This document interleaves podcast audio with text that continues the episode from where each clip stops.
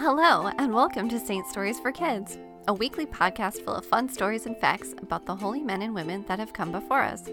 I'm your host, Chantal Barros. Saint Stories for Kids is brought to you by Shining Light Dolls. Discover award winning Catholic dolls, books, and more. Catholic mom designed, Catholic kid approved. Visit www.shininglightdolls.com to learn more and sign up to receive free coloring page printables while you're there. Today we'll be telling the story of St. Boniface, whose feast is celebrated on June 5th. St. Boniface was born during the 7th century in Devon, England. His birth name was actually Winfrid. After he became a priest, he traveled to Rome, where Pope Gregory II renamed him Boniface after St. Boniface of Tarsus. His family in England was wealthy and well respected. And when St. Boniface showed an interest in the monastic life, his father was very disappointed. Undeterred, Boniface received his religious education from a Benedictine monastery and became a priest at age 30. Pope Gregory II appointed Boniface as a missionary bishop to north central Europe and the Germanic people. St. Boniface helped to shape the church in Europe and is known as the Apostle of the Germans.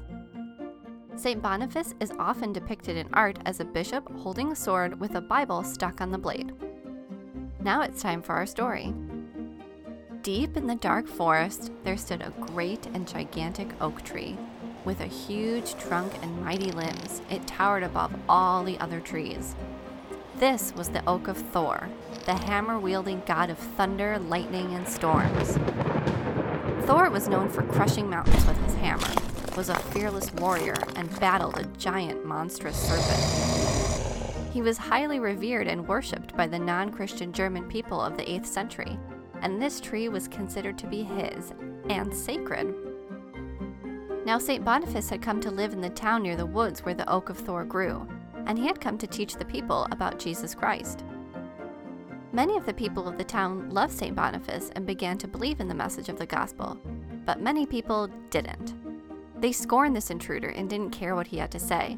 These people continued to practice fortune telling, cast spells, and made animal sacrifices to the water and the trees.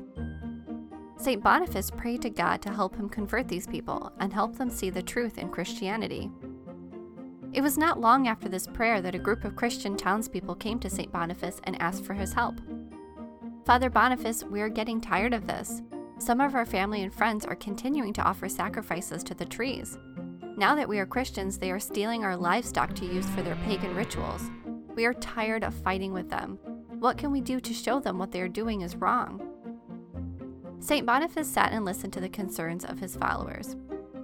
And they were discussing possible options for how to deal with the problem when suddenly St. Boniface was inspired to go and cut down the Oak of Thor. He got up, found an axe, and began walking into the woods. As he walked, a crowd began to form behind him, and before long it seemed like the whole town was on their way to the great tree. When he reached the tree, St. Boniface turned to look at the crowd. The non Christians were very angry and yelled at cursed him to leave the tree alone. They did not try to stop him, though, because they were confident that Thor himself would strike down Boniface if he touched the tree. St. Boniface gathered his courage and swung the axe at the tree. His little axe barely made a cut in the great oak, but suddenly a mighty wind came blowing down from the sky and knocked the great tree right over. The oak crashed to the ground with a gigantic bang all the branches smashed into little tiny pieces, and the mighty trunk split into four equally sized parts.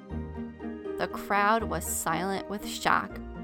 No other tree in the forest was harmed or had even moved. Just the Oak of Thor had fallen. Then, from the crowd, someone spoke. This is truly a sign from the God of St. Boniface. Blessed be the Lord God and Jesus Christ.